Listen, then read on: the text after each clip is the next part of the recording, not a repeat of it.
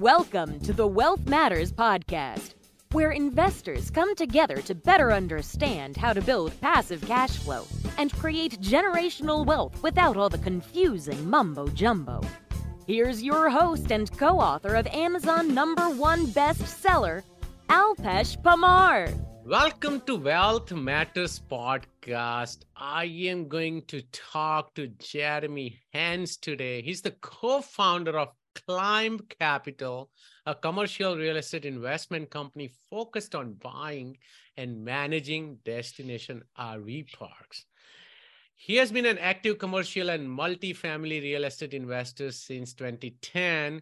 Uh, originally, he's from Texas and he attended University of Oklahoma on a Navy scholarship. So Happy Veterans Day today. Actually, we are recording this on Veterans Day. So thank, thank you, you, Jeremy, for your service.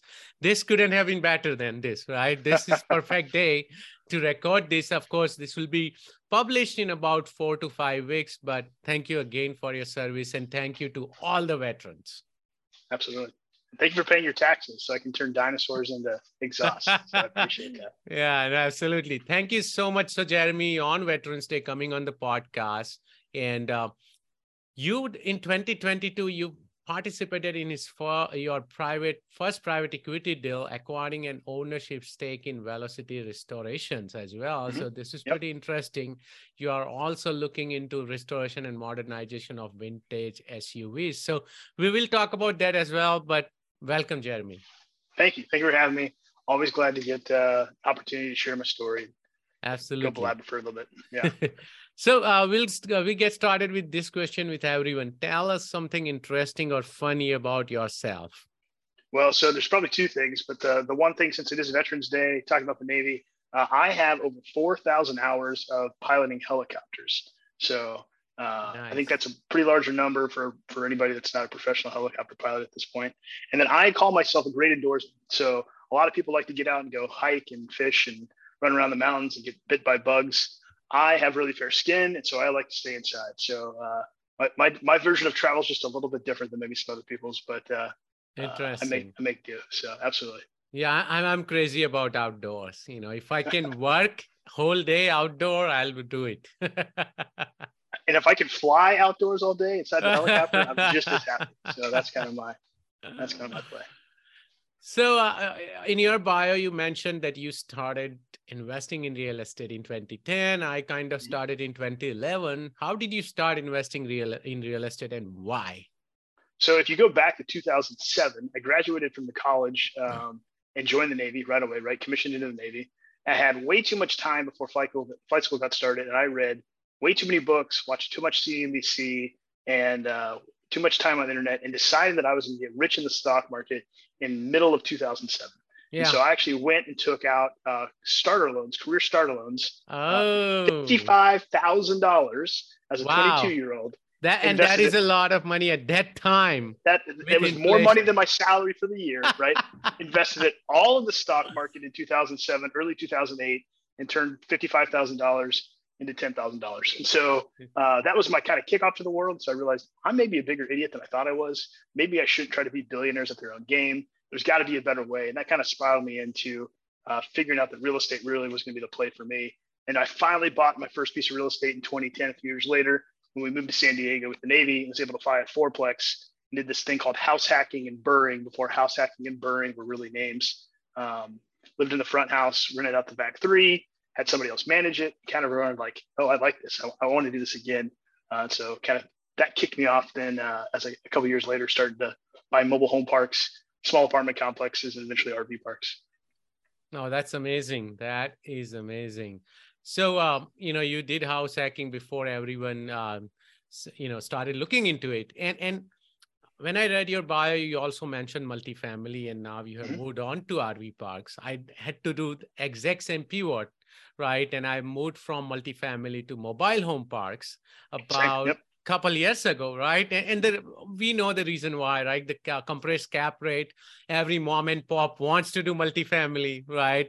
So I moved on to mobile home parks and senior housing and even self storage.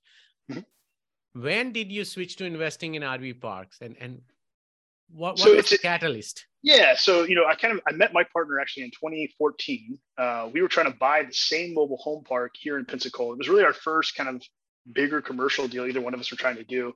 Uh, I knew of him, I didn't know him, uh, but I got his phone number and I was asking him some questions. Uh, he's like, "Which RV park or which uh, mobile home park are you talking about?" And I told him, "Well, I'm going tomorrow to make an offer on that same park." And I was just kind of dejected and said, "Well, don't make an offer more than mine, right? At least let's not like let's not negotiate against each other, right?" Right. Um, come to find out, he was also in the military, uh, a military pilot in the Marine Corps. Uh, we lived about a block from half each other. We went to the same church. Our wives were already friends. We just didn't really know each other yet. Uh, and so we actually decided to kind of uh, to, to, to, work together at that point. So we started buying uh, multifamily mobile home parks 2014, 2015, uh, and learned about syndications through some training, and then just literally copied what we learned and went out and did it for the first couple of years. Now we were still active duty military pilots at the time, and so we did about one or two deals a year.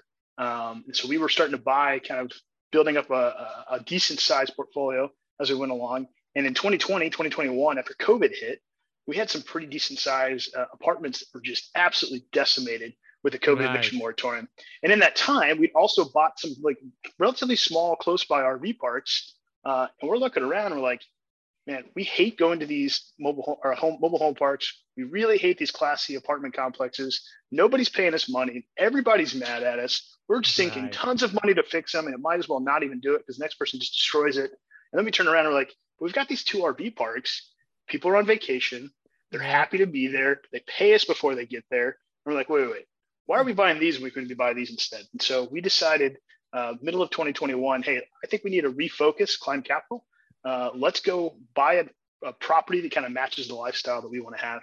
And so, uh, you know, I grew up uh, going to campgrounds and RV parks. Uh, in fact, my wife and I met doing that, you know, in high school with our families. Um, oh wow! Uh, my partner had a 42 foot, you know, uh, Class A mobile mobile home, at the, or not mobile home, sorry, big old Class A RV. He'd been traveling. In fact, the first RV park we bought was one he was just staying in. He made an offer. It was too good to, to pass up, so we bought. Didn't really know what we were doing. Uh, and so we said, hey, let's focus on the RV parks and let's not focus on the RV parks that are kind of just mobile home park light, because we had one of those too in the portfolio. We wanted to focus on destination campgrounds and RV parks, places people wanted to go on vacation. And really, the same reason that you moved away from a multifamily, we saw the cap rates compressing, compressing, compressing, compressing. But RV parks, this, this campground space is relatively small, but there hasn't been that compression yet. It's still a lot of mom and pop right. owners, not a ton of information, not a ton of data. And so we thought there'd really be an opportunity for us to kind of jump in there. And, and I think so far we've uh, been proven right. So uh, as we keep going forward. Oh, that's awesome. So why RV parks are the next booming asset class? So I think there's a couple things. When you think about RVs, and if you're my age, right, middle, late 30s, you know, 10 years ago, I would have never considered an RV something I wanted to buy or someplace I wanted to visit.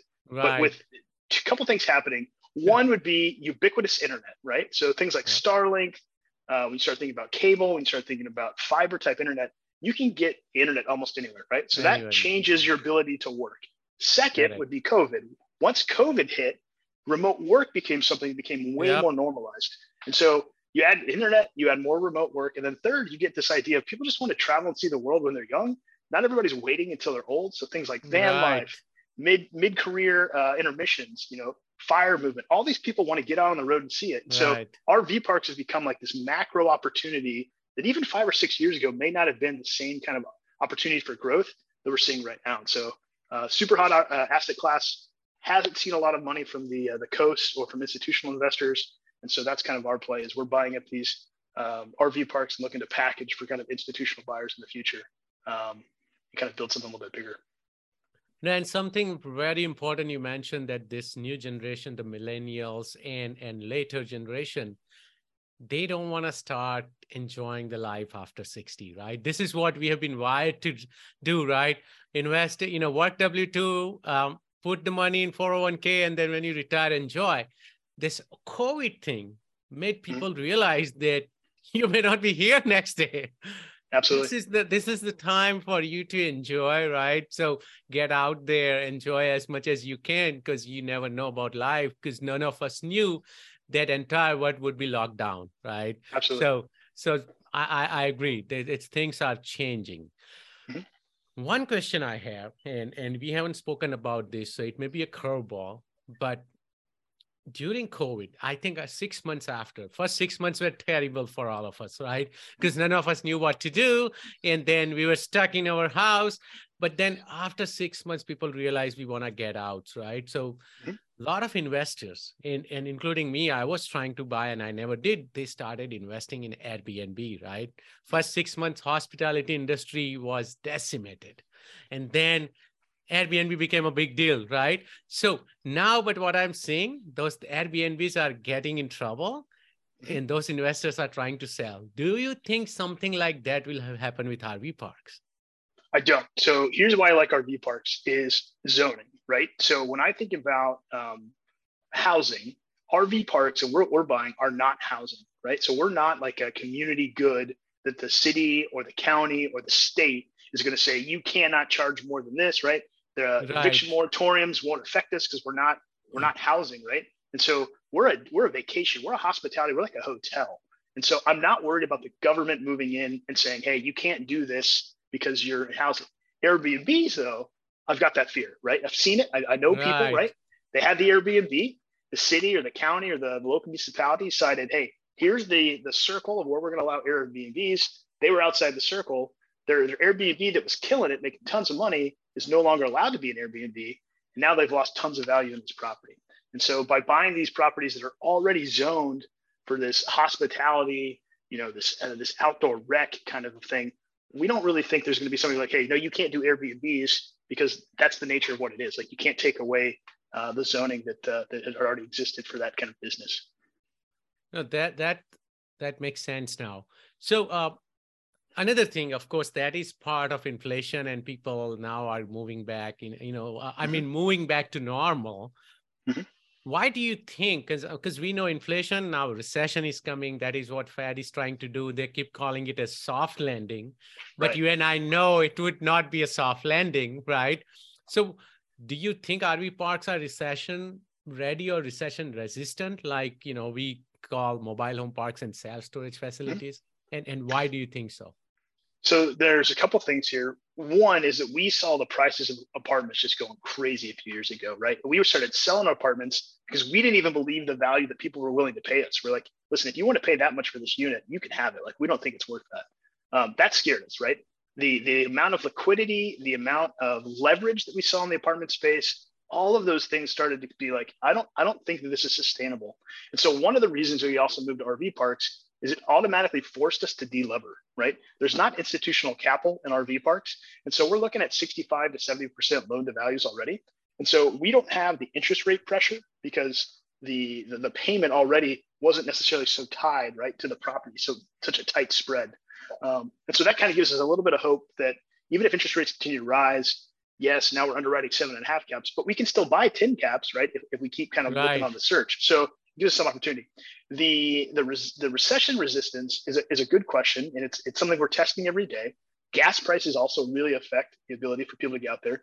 But we found a couple things. One is if there's a recession and you have a handful of kids and you've already bought this 30, 40, 50, 60,000 dollar RV, you're probably still going to go on vacation, right? Times right. may not be great. You may not be flying to Hawaii. You're certainly not going overseas travel. If you're in Florida, you may not be driving across to the Grand Canyon. If you're in California, you may, be, you may not be driving to Florida, but you may be willing to still go out to the RV park or the campground that's a couple hours away, just outside of town, something like that, right? So we still believe that we will be a vacation destination, even for a budget conscious um, uh, uh, traveler.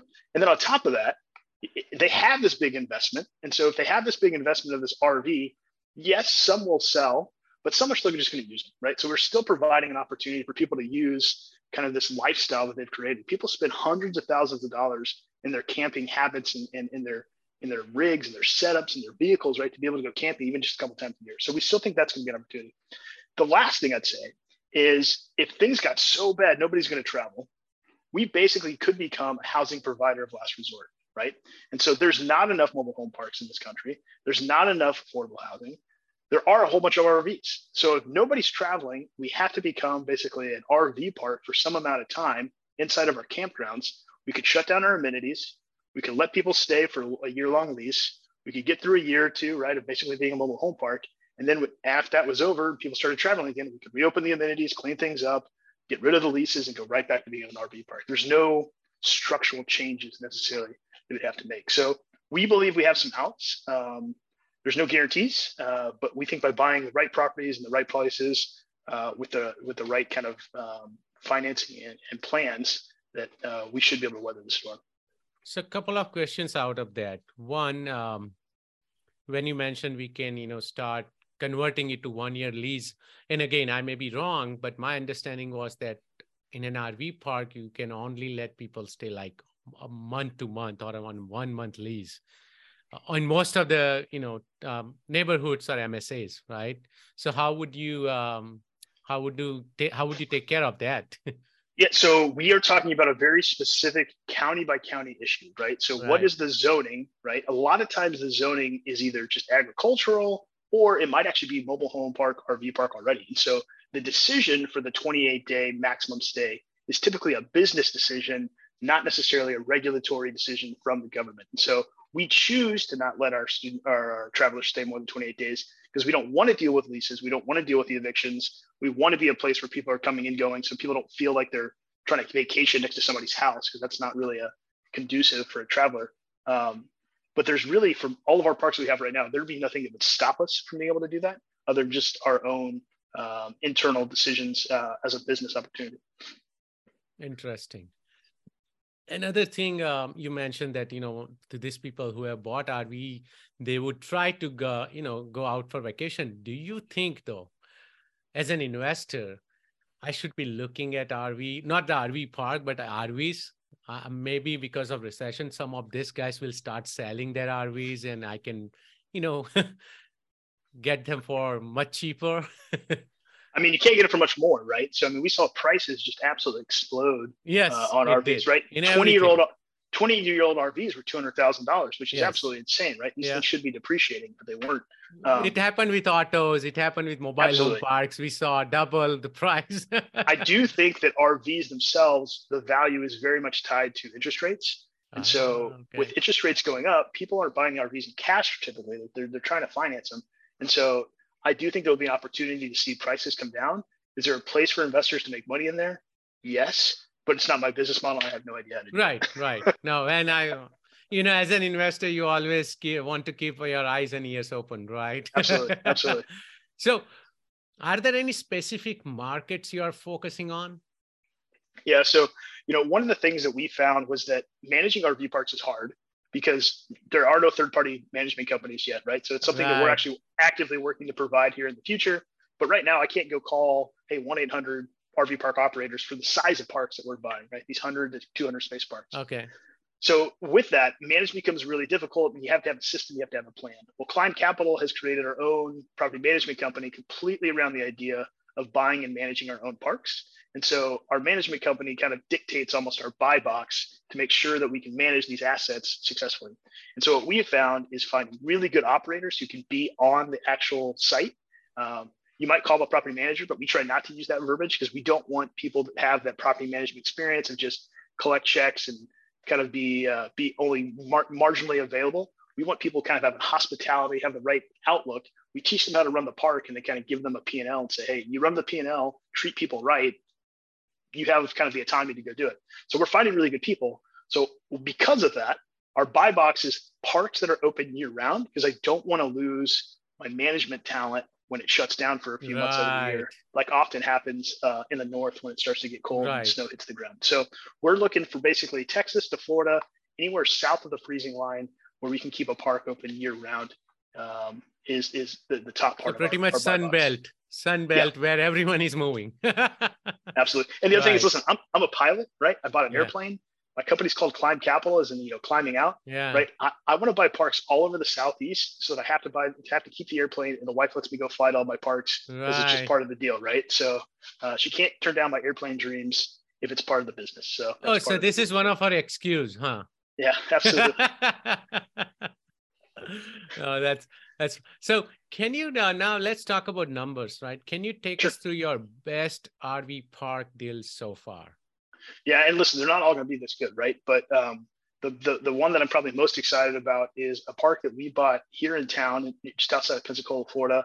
Um, the seller had lived and operated the park for about the last 19 years, I believe. Um, she had done her best, but she had lived there long enough that the tenants had become her friends and she wasn't raising rents and things weren't necessarily being taken care of the right way. And so we were able to buy that park for $875,000. Okay. This was in 2020. Um, it only appraised for $850,000 uh-huh. uh, because of how she'd been running things. Yeah. But we, we were able to come into that park and in about six months, we were able to start fixing, expanding, um, cleaning up and increasing rents and increasing the amenities, uh, rebranded. And uh, uh, about six months later, we were able to get an appraisal for over $5 million for that park in about six to nine months. Yeah. Wow. Wow. Yeah. That's huge. Wow. That's... Now, now I will say that that appraisal probably wouldn't stand now in 2022 as right. gone up. Things but have still, changed. But still, like we're probably looking in the, the high threes. And yeah, so you think about, you know, you're really getting the 4X kind of on the total value of the great. property. This is like multifamily in like 2011, 2012. Right. right? Yeah. Till huge 2015. opportunity. Till Absolutely. 2015. Absolutely. So that's kind of the numbers. When people ask me about RV parks, I'm like, it's like multifamily was in 2014 when I first started. Right. Like you can still buy these deals and have tons of actual value, right. not this perceived value add, right? We talked about. And, and, yes, correct. And and even if you make mistake, you'll be fine. absolutely, absolutely. So now let's talk about the other side. What was your mm-hmm. worst deal, and what did you learn from it? And if there was no worst deal, any mistakes you have made? listen, I'm not perfect, right? And if you're in this business long enough and you you think you're going to do all home runs, you're crazy, right? um, so the the worst deal for us has not been an RV park. So far, RV parks have kind of been absolutely grand slams. Uh, that won't continue forever. Pricing is getting really hard. It's really hard to find RV parks. They're going to get thinner over time, but right now those have been really good to us.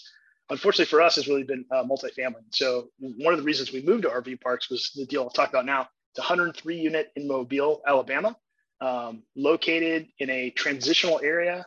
Um, and due to a hurricane, COVID, COVID eviction moratorium, a fire, failed management, failed contractors, and another failed management company, um, we have been way behind um, kind of any of our expectations of, of growth for rents wow. or uh, anything else. And so we're actually under contract to sell that deal. When we sell that deal, we'll make maybe one to two percent. It'll be almost almost be a flat return after two and a half years of ownership, which is really unfortunate. Um, but we found that that just is not something that we can, we are no longer willing or able to take on those deals and try to, you know, take them to the finish line like we were three or four, or five years ago, because there's just no more meat on the bone um, to do it. No, that totally makes sense. So, um, anything else we did not discuss about RV parks? Nobody should buy them. They're terrible. Um, I'm just here's here's the issue, right? That with mobile home parks um, in the past and now RV parks in the day, there's not good data on RV parks, and so there's not easy formulas. There's not good um, there's not good processes or, or, ways to go know where these RV parks are at. Most counties don't have an RV park uh, designation on their zoning, and so you know trying to find these things to even buy is really really difficult. And we've done a lot of research in the last year or two. and We really think the total number of RV parks that are even kind of inside of our buy box is probably less than a couple thousand. And so um, it's, it's, a great opportunity, but uh, I don't think we're going to see the mass rush like we've seen in the multifamily. I just think there's not enough units uh, for it to become kind of a huge opportunity. Um, and then the second thing I'd say is everybody's talking about building RV parks uh, and, and, and good on them. But as somebody who's been in the industry and I'm building more pads inside my parks, I'm working on my own development right now the time and the money that people are getting yes. ready to spend on these is so long in comparison to buying a cash flowing property today that they can make better tomorrow. So everybody wants me to come build their park, but there's really not a lot of money in that right now based on the cost of actual building and the timelines uh, and the unknowns of that local approval, which we've gotten bid on ourselves. So um, all, all for it if you can figure out the development plan, but that is not really kind of what we want to do as our focus. Oh, this was great. Thank you, Jeremy, for sharing a lot of golden nuggets. Are you ready for fire round? Let's do it. Let's go. Would you be changing any business or investment strategy because of inflation or recession? Yeah, absolutely. So um, our business really, as a syndication um, kind of company, is is based on long term cash flows at the end of these deals, right? And so the way we kind of keep the lights on and we pay the employees is acquisition fees. And so if we're not buying deals because interest rates are jumping and there's not a ton of deals, we don't have the cash flow, right, to kind of get, keep the place paid. Uh, and yeah, we make cash flow for deals, but it's pretty small the first couple of years uh, that we've been doing this. And so we're actually going to take a turn and say, hey, we, we've said there is no RV park management, uh, but we're going to go provide that. And so we're right now basically beefing up our systems to be able to take on third-party management for other people's RV parks um, as another way to kind of add an opportunity to uh, to find more parks and to provide a service and provide some cash flow for our company, doing something basically we're already doing pretty well. Right. And and for that, would you be focusing on the same markets? Because of course you don't want to go out right now. yeah, I mean, we would probably be willing to go a little bit farther out if it's um, uh, somebody else's park and they've already got to capitalize well, and it's, it's it, they don't have a problem with that. But in general, yeah, we want to stay kind of in the Sun Belt Southeast because that's really where we kind of know and uh, places I want to visit personally in my airplane. Favorite real estate or finance or any other related book? So uh, it's one that I that I uh, I offer up, and it's kind of old, and I haven't read it in years. But the thing that actually got me kicked off was a book called "Investing in Duplexes, Triplexes, and oh, Quads" okay. By Larry Loftus. Right? Okay. It was a very kind of basic book on like, hey, buy a multifamily, live in a unit, or uh, or, or, turn it over, and over time you can kind of really build wealth. Uh, and so for people first getting started, I think that's a great book. Um, I don't know of any books necessarily in the RV park space that I recommend, but in the syndication space, I'm a big fan of the Joe Fairless uh, best ever apartment yes. syndication book. Um, and so I, will be very honest, that was kind of the, the basis of our entire business model. Even before we read the book, we read the book like, yeah, that's what we are already doing. Um, so I think that's pretty uh, a pretty good book for guys wanting to get into this space. That's great. Any tool or website you recommend or you cannot live without? So for our team, right, we really found that email was absolutely killing us. And so trying to use email as a file system didn't work. And so we moved to Google Drive, right? Yep, with yep. with somebody responsible for actually keeping the drives cleaned up and put together. And then the other one that we're really a big fan of is Basecamp. Um, Basecamp mm. provides an opportunity for us to communicate about each property in a place where we can all keep all that information. And so we're not we're not keeping all the information on properties and emails and text and phone calls and and uh, in person. Everything's kept on Basecamp, so we can kind of keep everything in one spot um, as we continue to grow. Any advice for beginner investors? I'll be honest, it's hard, right? So I've been doing this for 10 plus years. I've had a lot of success. What I'm thinking about now is not the same thing the guy who's trying to do the first deal. But when I do think back about that first deal, the thing I always remind people is, uh, especially if you're going to try to raise money from other people, if you're going to try to get into commercial real estate, um, there's a lot of us here that are already doing it at a high level. It's not easy to break in. Uh, but when you find your little your little niche that you're going to break in at, you have to show success somewhere else. If you have never had success in your life, commercial real estate may not be the place for you. Go find some success with one or two small houses, a couple small multifamily deals. Prove that you have some ability to run a model and make it actually work, and then take that success and, and blow it up to bigger, bigger deals. Um, it blows my mind how many guys, 18 to 24, come to me and tell me they're going to be a multifamily syndicator and they've never really had a big boy job. They've never had any experience. They have no success right. they can really talk to, but they read the book and they watched the YouTube. And so they're going to go raise millions of dollars. They might, but I really recommend like have some success, kind of see what like hard looks like before you go out, and try to start using other people's money um, to go buy these bigger deals. Oh, totally makes sense. How do you give back?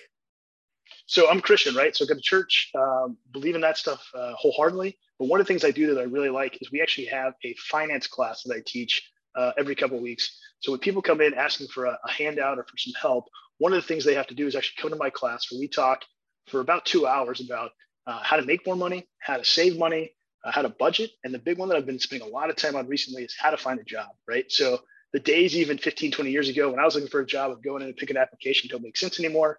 You got to have a different skill set to go find a job that you really want and you want to keep in 2022.